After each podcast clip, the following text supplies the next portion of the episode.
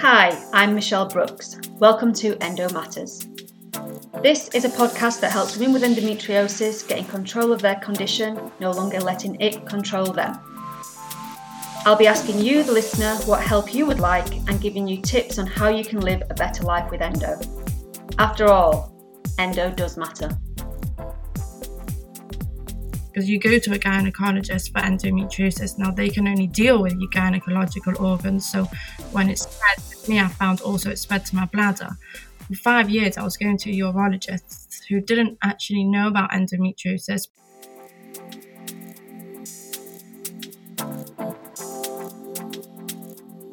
I went in for my third surgery and he removed them all.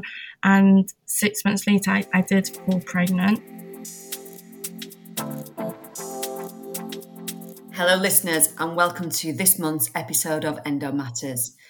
So, for a long time, I've talked about my actual journey with endometriosis, and I've always maintained the fact that I don't have it as severe as some people.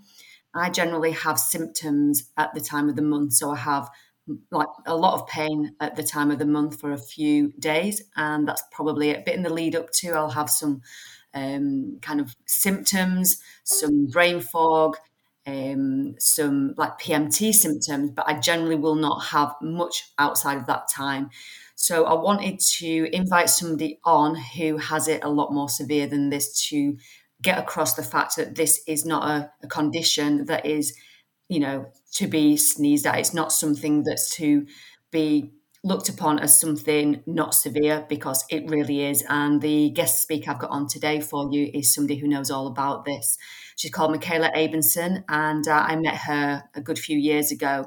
And I've followed her journey ever since. She has a brilliant blog out there called Pretty in Pain, and she also does a lot of work for Endometriosis UK now. So, um, without further ado, hi Michaela, how are you doing? Hi, I'm okay. Thank you for having me. Absolute pleasure. It's great to have you on the show. So, Michaela, just like to start off with, um, we're going to talk a lot about your journey and so, really, where to start, I think, is when did you first know that you had this thing called endometriosis?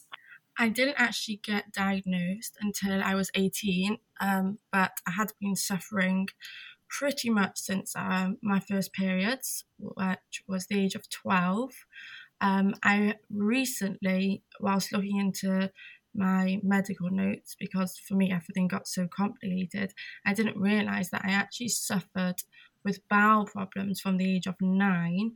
But up until now, when people have asked me when did I notice my first symptoms, I have been saying 12 because my bowel problems I wasn't aware of, should I say. But I didn't get my yeah. diagnosis until I was 18 spent years gosh. yeah fighting. Yeah i mean they're saying like um it changes doesn't it the average time to get diagnosis but they're saying about eight years at the moment. So that probably would have been right for you as well wouldn't it if you'd have started probably with like um symptoms of it from the age of nine then really yeah that is the eight years isn't it? And and the more i research it the more i'm seeing why the diagnosis takes so long um, and it's just so interesting because it shows that the um, GPs they're not actually following the NICE guidelines because when I looked into you know why people aren't getting referred earlier, um, it seems that the GP aren't referring people according to the NICE guidelines of their symptoms um, of when they should be referred, and it also seems that um, patients are being referred to the wrong speciality because they're yeah. not necessarily being sent to gynos, even though, you know, I mean, you do if it's spread to other organs, you need to see the other specialities. But so many people, I mean, I was sent to loads of gastros first between the ages of like 12 and 17, had loads of tests done. They thought it was Crohn's um, because it does, if it comes in the bowel, it does mimic Crohn's. Um, and it, this whole eight year diagnosis thing, um, it's really more of a neglect than it's just hard to diagnose. Which is originally, yeah. I thought maybe it takes eight years because it is so hard to diagnose. But the more research I do, the more I see that I don't, it's not, it's, it seems to be more of a neglect than it being so hard to diagnose. which is awful. Yeah, it's true, isn't it? Yeah. Yeah. Um, so would you say that your main issues with the condition have been on the bowel? Um, looking back, I would say one of the Hmm. main ones. Yeah. Yeah. It wasn't addressed at all until really recently when I had already had, you know, nine excision surgeries.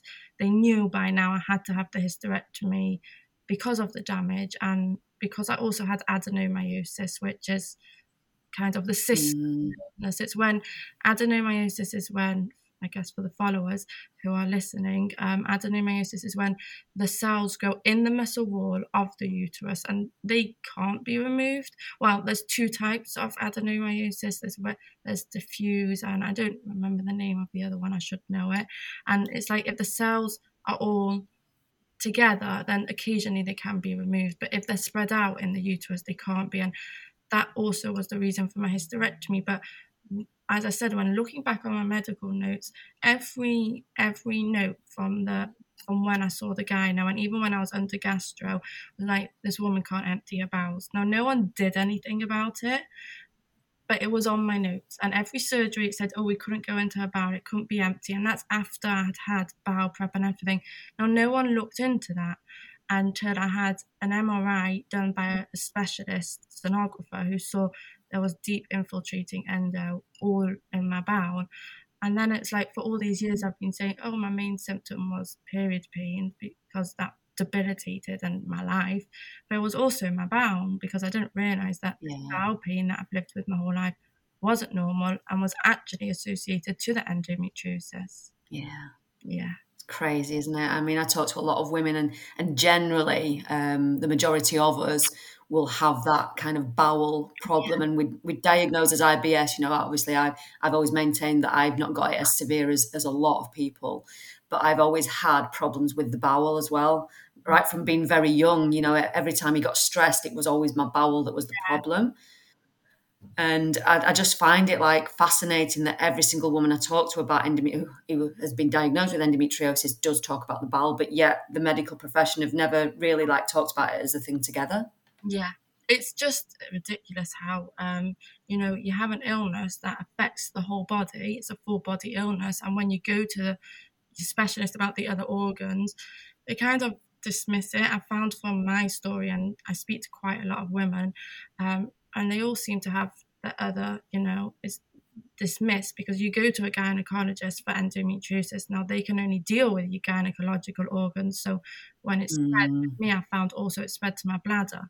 For five years, I was going to urologists who didn't actually know about endometriosis, but the endometriosis specialist only knew about the gynecological organs. So who could yeah. help you on the other organs? Like we're kind of just, yeah. you know, I'm speaking to people now who have thoracic endometriosis and yeah. like, doctors don't even believe it can grow there but it has been found on every organ of the body and the only other illness where it spreads to every other organ and they actually cut out the organs because of it is cancer and you know yeah.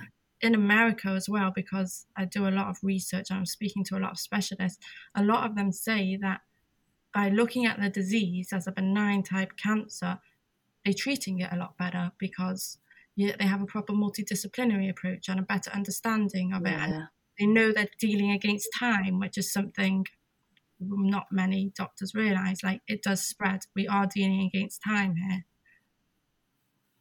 Yeah, it's, it's as if like there's no communication between the departments, isn't it? Yeah. And it is a multidisciplinary condition, isn't it? It's not just one thing. Yeah. Like you're saying, you've got it on urinary tract, you've got it on bowel, Yeah. and it's it's it's not just these separate things. They all need to be treated together Yeah. and not as a separate thing. But nobody knows what to do because Right. they don't know about the endometriosis. It's it's Yeah. a real like vicious circle, isn't it? Yeah, and you know, my, my last surgery, I had to have it in a cancer hospital. Um, so I had an, a team of oncologists, and I saw how they worked together. And it should, be, Mm. you know, it's a, I know it's a separate illness, but it should be treated like that because it spreads like cancer. It ruins people's Yeah. lives like cancer, and Yeah. it needs to have a multidisciplinary approach with specialists that, yes, they know about each separate organ, but they have to know about the endometriosis as well, not just you know any bowel specialist or any urologist or whoever else you go to. They might be a specialist in that field. They could know nothing about endometriosis, and yeah, it, you know if you have them operating on you, then to put it bluntly, you're pretty screwed. They won't be getting it all out. It's a big crazy, isn't it? Yeah. So, so let's go back to you were 18, you got the diagnosis of endometriosis. What happened then? Um, so they did a laparoscopy, and um, obviously they went in, and I wasn't empty enough. So they were like, "You'll have to come back in two weeks, where we can to heal from this, and we'll try and get as much out as we can." I didn't understand much about it then. Um, you know, I googled, and there's a bit on Google, and even the bits on Google isn't that accurate. So I still didn't really know what I was in for. Um, and I, this was also three months before I was getting married. So I'd had these two surgeries. And the specialist told me it's gone, there's no chance of it coming back. So I thought, like, great, that was a really bad time of my life and I'm moving on now. Little did I know that it was kind of the beginning of a whole new nightmare um, because I didn't get better after the surgery. And I went on with the specialist who diagnosed me to have another three surgeries. And only now that I'm doing so much research and looking back on my story in hindsight, am I aware that he kept missing the endometriosis. He wasn't getting it from anywhere.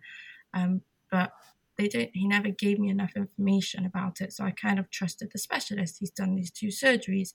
He's removed it all. He said to me, if you have problems with fertility, come back, which I did go back a year later. Um, but they really just, he made me believe that it was that simple. I had had this condition that had, mm.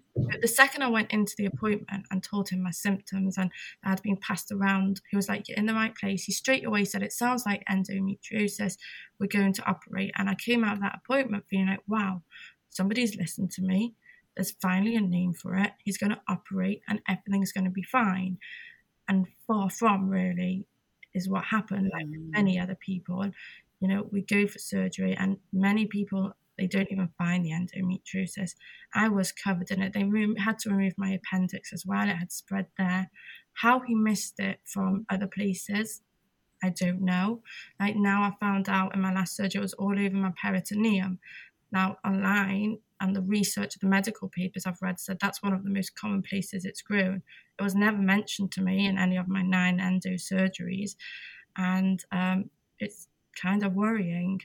And and that was kind of the first two surgeries I had, leaving thinking everything was going to be okay, but it wasn't really. Yeah. Terrible, isn't it? Yeah. So you you managed to glad you know um half felt like amazing that you've actually got two children, haven't you now? Yeah. Um, how was that for you? Did did you have problems with the fertility? Yeah, so um, I learned a lot about fertility because um, I guess I was kind of a bit naive to it before. I thought, you know, if you can't get pregnant, you go for IVF, and if you uh, you either can, yeah. you can't. I didn't realize that, especially with having endometriosis, there's so many variables as to why one with endometriosis can't get pregnant. And both my fertility journeys mm. were very different because of where the endometriosis was at at that stage in my life and the treatment I'd had. So, with my daughter, who's now seven, I guess from when I got my diagnosis, we knew there would be fertility problems, a high chance, because I had also been diagnosed with polycystic ovaries um, at the age of 16. So I knew my chances were lower. Um, I did get married at 19, which is very young.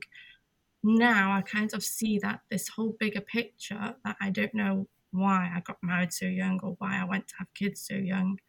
I mean, I, I am Jewish and I live in the Jewish community, and it is quite common to get married young. Um, but for me, it was, you know, I fell in love and it was the right thing to do. But I know that yeah. this journey that happened kind of happened for a reason because I would have lost my chance to have kids. So yeah, we, we were told to start trying straight away. Um, my mum and my grandmother had had to have a hysterectomy. Of course, they didn't know why at the time, but they had adenomyosis as well. So I always knew I was against time. Um, so we got married and we tried for um, a while and nothing happened. And we knew that we should go back to the specialist. So at, the, at this point, the only specialist I knew was the one that had operated on me. And I, he was very, out of all the specialists I've seen, to this day, I'll still say he had the best bedside manner and he was the kindest one. He might have done a horrendous job, but to find a doctor these days with a good bedside manner is very hard.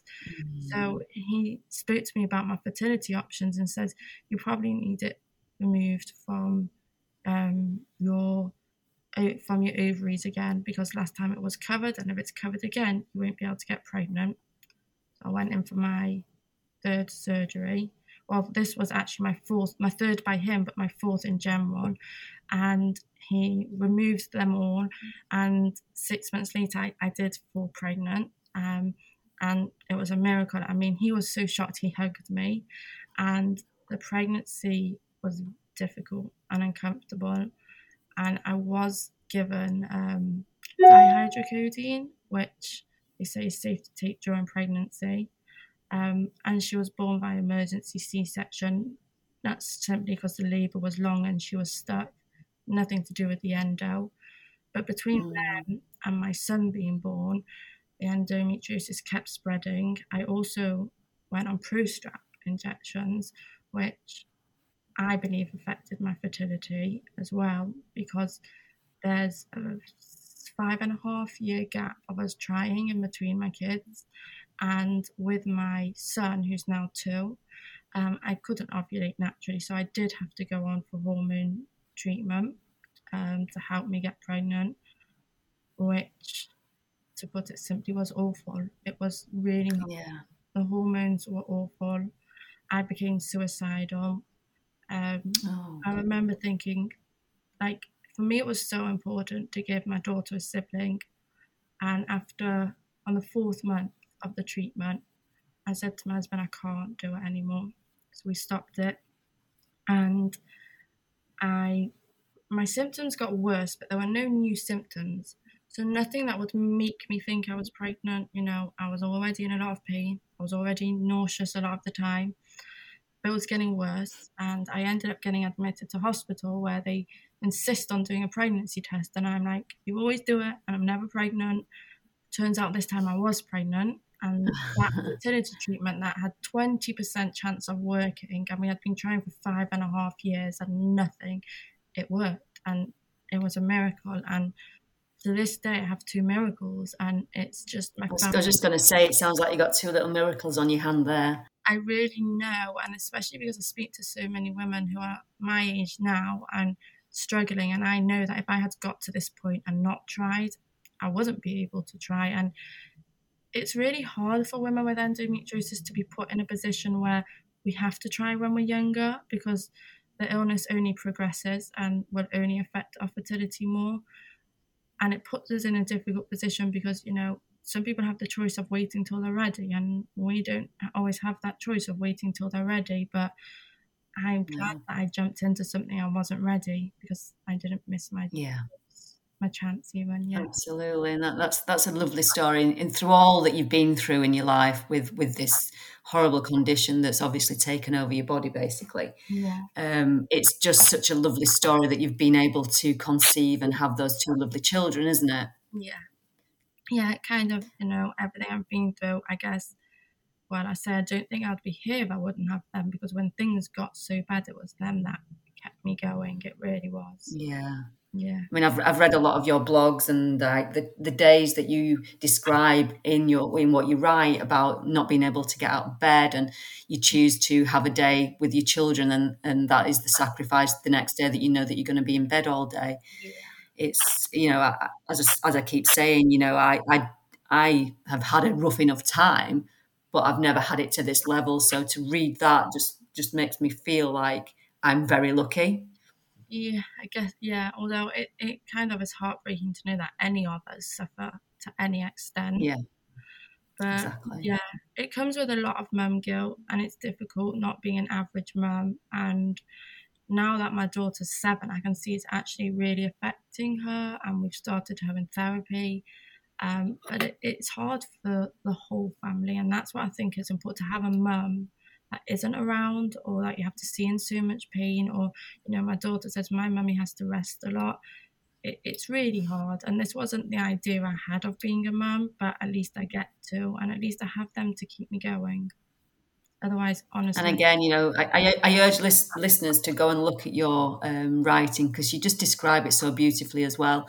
But what comes through as well through what I've read is the fact that you're a family unit and you all support each other. Yeah, yeah. I'm very lucky. My husband is a carer and has been for 11 years. Um, and that really helps with patience, understanding, and the whole medical side yeah. of it all. And yeah, we really like I'm the one suffering, but it affects them. Like sometimes it's harder to watch someone suffer than to be the person suffering, I think. And as yeah. a family, we are all going through it and we are all affected by it. And we all support each other through it. We have to. It's really that's great, and that's really important. I always say, like um, with people I work with, um, just make sure you get some support from somewhere. Yeah. Um, whether it be your partner or if your partner can't handle it, you know, have have an endo buddy. I always say, you know, find somebody who understands what you're going through, and you can like have this conversation and support each other when you're having a bad day. Yeah, the the endo community has has been amazing. You know, when you need to speak to someone who gets it, as amazing as as my husband is. And, you know, he does understand it a lot because he's watching it, so he can see it. Yeah. But to go online and to talk to these women who are going through it as well is really helpful. There's an amazing online community. Yeah, I was going to talk to you about that actually because you started doing some work for Endometriosis UK, haven't you? As in, like, um, organising meetings, meetups for women. Through them, actually, it's not through Endometriosis. Oh, is it not? There was just none in our area. I did contact them, and um, they weren't doing any. They said to me, "If you want, arrange your own."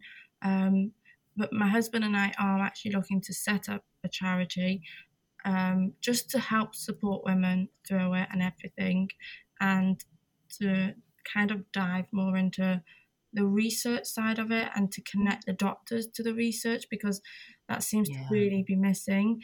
But no, I did. Um, I started a support group in Manchester. Um, there wasn't one. Um, we've done two so far, and um, just doing one a month, and it just helped me to get out and go and meet people rather than always speaking online to people. Um, I don't get yeah. out very often, and you lost you lose a lot of friends along the way. I found you know you can't keep up with social life and going out and yeah. stop asking you and so to actually physically go out and to physically have a conversation with someone going through it is just something that I needed because I was kind of losing my mind from having no other human interaction apart from my family mm. or you know the doctors. Yeah. Yeah. Yeah so if you doc- the doctors become your friends isn't it?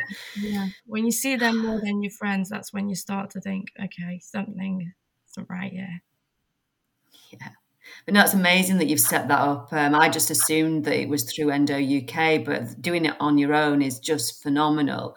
And it is a lifeline for some women that um, feel a little bit alone in this um, in this world with the condition. And I think that's amazing that you've you've started to connect people together so that they're not feeling that loneliness through this. Mm. And the thing with so many of the women is I found that they didn't know so many other people were suffering. So I say to them, get online, you know, get on Instagram, there's thousands, get on the group. Yeah.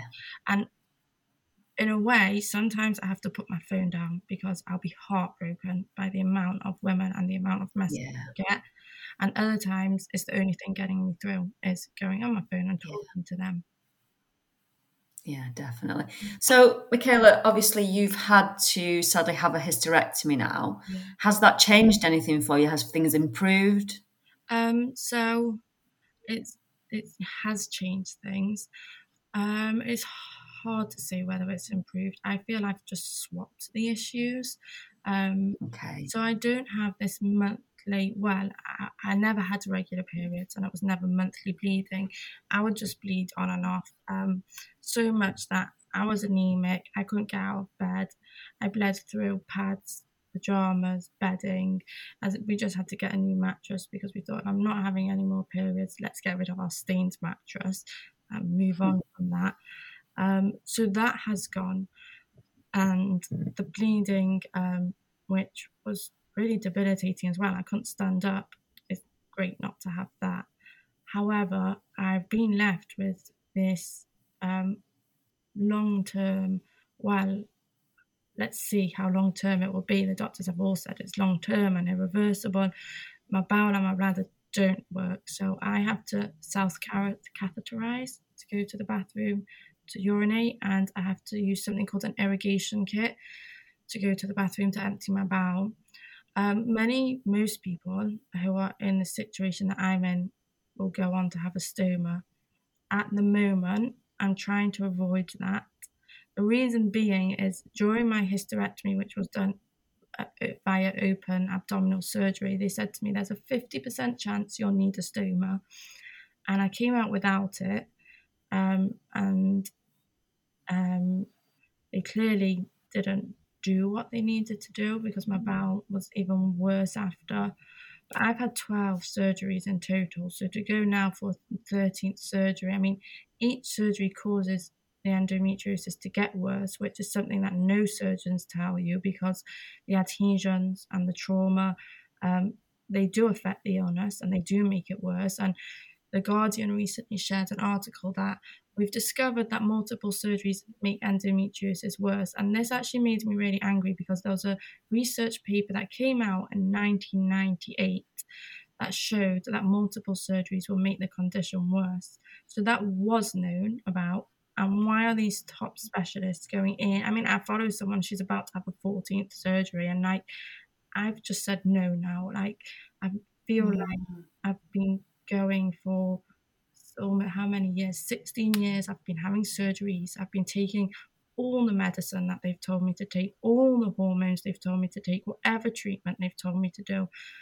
And recently you know i had this massive surgery and i was after I struck that surgical menopause as well is something no one warned me about no. It's I had my surgery in January, so we're in uh, October now, and I'm still struggling majorly.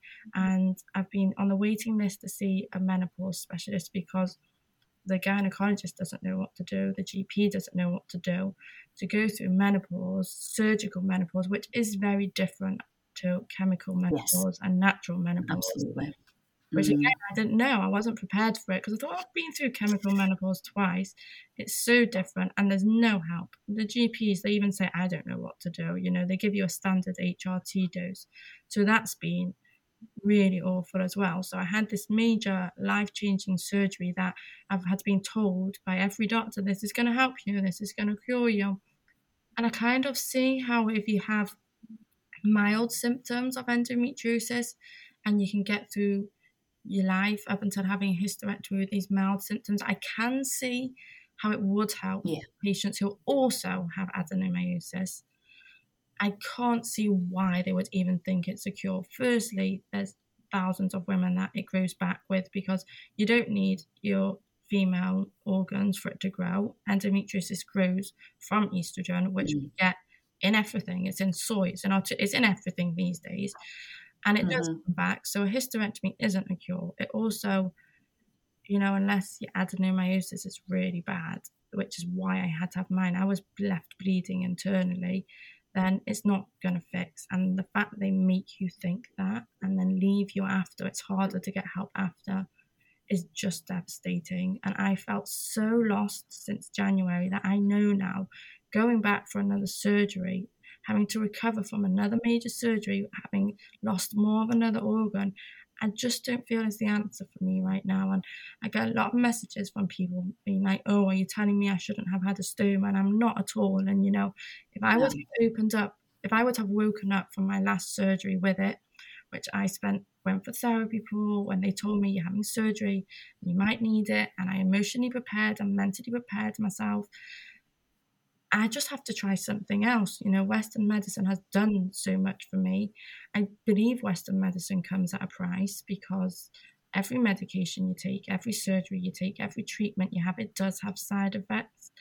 And I've said to my followers and my specialists, give me a year of seeing if I can try alternate treatment, alternate therapies, and healed Yeah. down because you know so I, I've had three open surgeries because I had two cesareans, and then my last surgery was open surgery, and um, that alone causes trauma to a bowel. Being on opioids affects the bowel, um, and I've actually been speaking to a specialist in Germany and bowel specialist in Israel because they have um, phenomenal research into bowel problems there, and um, they do say that you know a stoma will only cause more problems long run, and I just need to try and not have more problems after. You know, I've lost six organs already.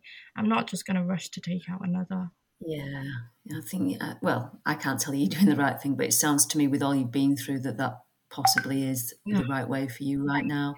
You, you talk about like um, alternative therapies at the moment. So, what are, what are you trying? Um, so I've started pelvic floor therapy, which I wish I would have tried earlier. Um, I found out about this by reading um, Beating Endo by Iris Orbuch. Now I know, and like every specialist, some love her, some hate her.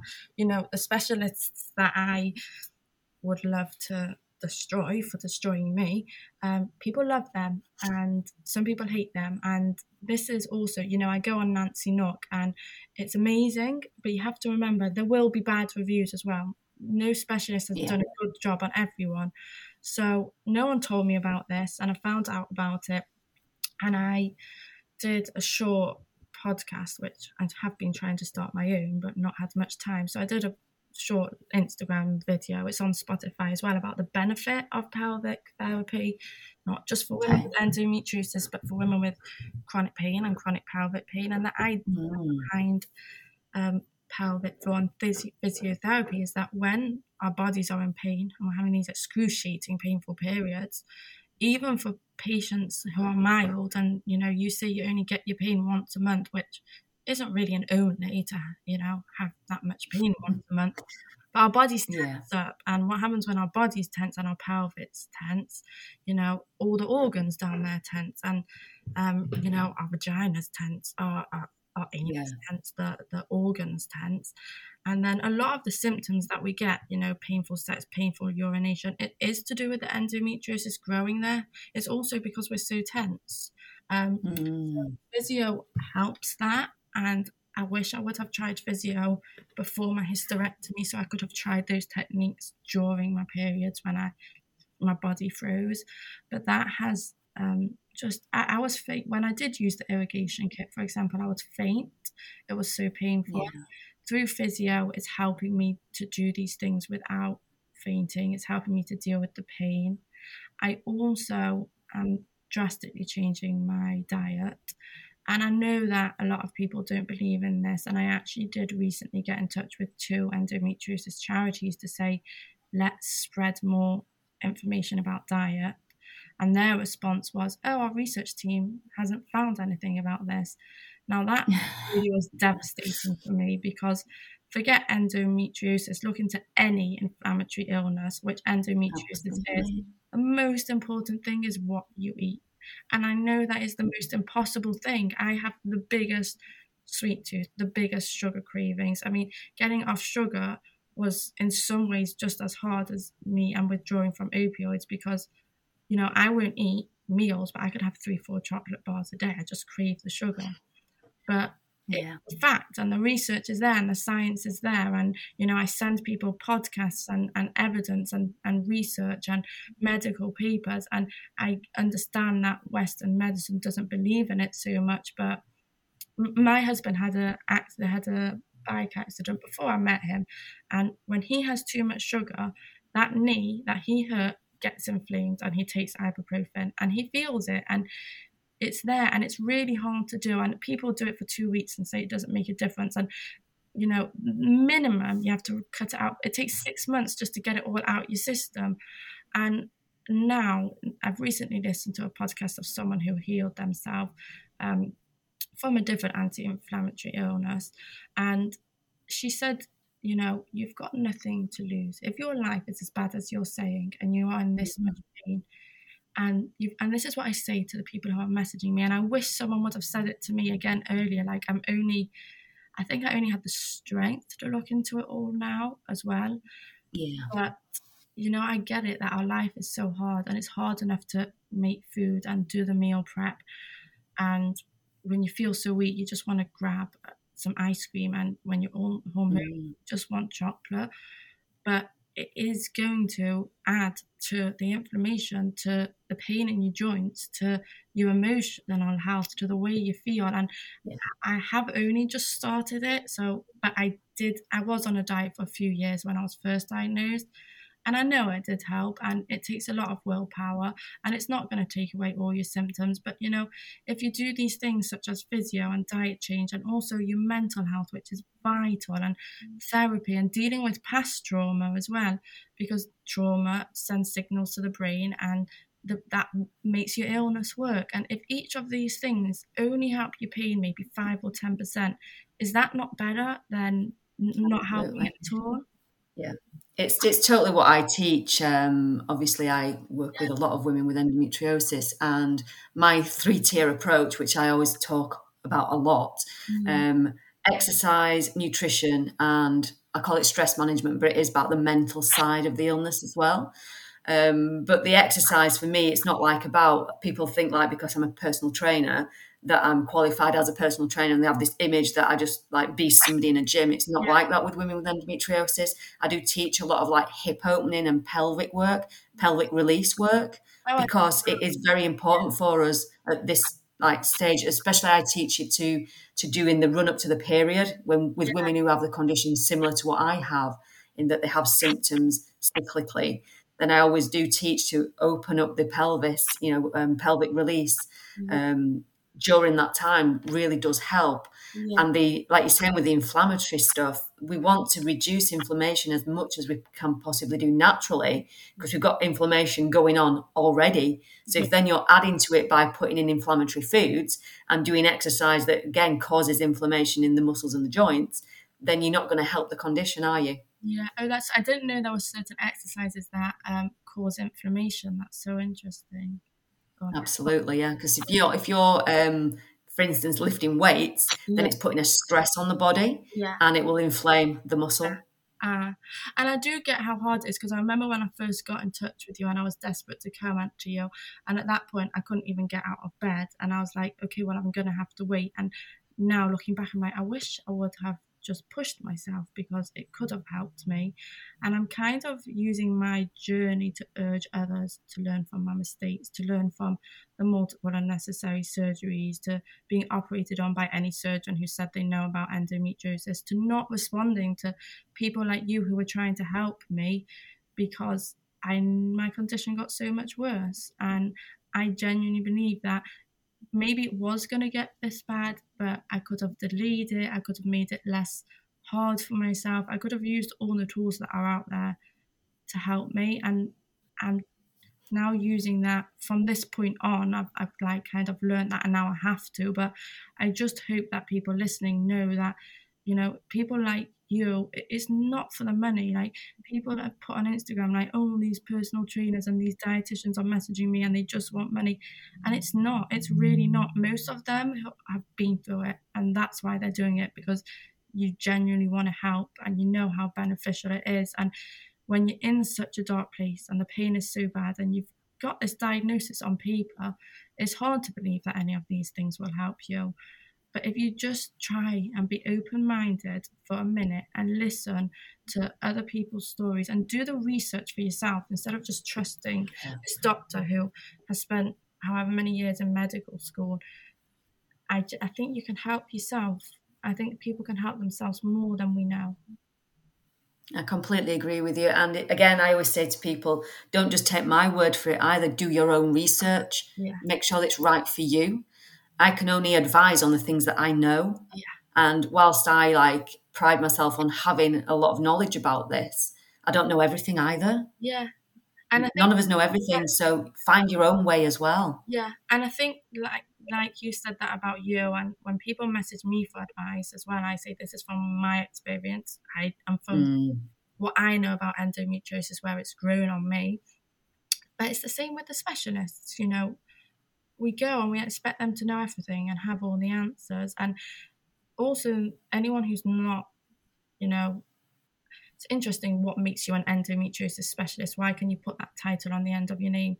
How much have mm. they actually learned? Because about endometriosis, you know, I've taken research papers and medical papers to specialists that didn't know this, and this isn't hard. This is stuff I'm finding on Google, and the stuff yeah. that they say, like have a hysterectomy or just get pregnant or it will go once I've removed it. It's worrying because it shows how little they know about the illness and the more mm. specialists I go to and speak to, it's just worrying. It's like, do you even know the illness you're treating? Um, through Instagram and Facebook, I speak to so, so, so many women who go to the doctors and they're like, we know more than them because we've researched it. And now, for this campaign, my husband and I are working on, which is what the charity is for as well, we're, we're researching through this campaign why is it so mistreated? Why do the specialists know so little? And we've been speaking to the Royal College of Gynecology, who didn't seem to think that the um, the curriculum was an issue. And we're now going over the curriculum and seeing how little they learn about it. And it's really worrying. I just think, imagine if doctors were treating diabetes or cancer or mm. any other illness and knew so little about it. No one would go to them. But that's what thousands and thousands of women are doing. And even these women yeah. who, who have every symptom and they've gone for the surgery and it's not been found, I say, trust your gut, go back. Ask for, first of all, yeah. ask for an MRI. There's deep infiltrating endometriosis, can show up by the naked eye. There's many types of it that you can only see on MRI scans. So if a surgeon operates on you without doing an MRI scan first, run because they're, they're happy to go in and not know where all the endometriosis is. Yeah. Listen, I had nine surgeries, so I made the mistakes too. But it's just pretty scary. And I say to these women, if you think you've got it, you find a doctor that will find it because it can be in the mm. tiniest nook in cranny in your body and it can be causing you so much pain. And maybe you just only have a tiny bit of it. But if that cell is missed and isn't removed properly, it will continue to cause you pain. It will grow and it will spread. And it's just really scary. It's a scary illness. It is very scary. Mm-hmm. And I think a lot of women are scared to get second opinion because they take the advice from the first doctor that they see. Yeah, yeah. I and I, I, always try and get across you have the right to get a second, third, fourth opinion if you choose to. You don't have to stick yeah. with that one doctor. Yeah. Yeah, I think we kind of look at doctors like God and healers. And I think it's time for us all to step back and look at doctors as they can do a part in helping us, but it's not the whole helping us. No, absolutely. Which kind kind of brings me around nicely. Um, we're going to have to obviously wrap this up as we could, like, obviously speak all day because we're both very passionate about this. Um, absolutely. But um, is there anything that you would like to get across to the listeners? Any advice that you would give? Or anything you'd like to leave them with about maybe your journey and, and what you've learned? Um, I would honestly say that knowledge is power, and that won't be what helps you on this journey because you're not going to get all the knowledge from the doctors where you would expect to. So I beg people to do their research. Message me, and I'm happy to send you all the things I've researched. I save all the medical papers. Research the illness so that you know how to take care of the illness and how to, you know, it's incurable, but there are so many things we can do to help ourselves. And please, please don't make the mistakes I did by just blindly doing every single thing the doctors tell you to do to the extent where your body's destroyed and you're fighting every day just to live and get through emotionally and physically because we're the only ones that have control over our body and we have to advocate for ourselves, which is really scary. Um, and know you're not alone. Reach out to me. I'm sure people can reach out to you. There's so many of us mm. offering support, but take it, really take it. Fabulous. Well, I think I can speak for all the listeners today that you're such an inspiration. And I, for one, want to thank you for the work that you're actually doing for other sufferers and just keep on doing what you're doing with the writing because you just describe it all so beautifully. And again, I urge the listeners to go along and, and look at what you do write about this because it's fantastic. Thank you for all your support as well. It means so much to me. Absolute pleasure. And it's been so great having you on the show. Thank you so much for joining me today. Thank you for having me. It's been so nice to speak to you as well. And you, honey, take care. Thanks for listening to Endo Matters. I've been Michelle Brooks from Desired Physique. If you have a question you'd like me to answer, please drop me a message on Facebook or Instagram or email me at info at desiredphysique.co.uk. If you like what you've heard and have found the information useful, please subscribe to the podcast on the platform you are listening to. Also, if you have enjoyed the show, please leave a review on Apple Podcast.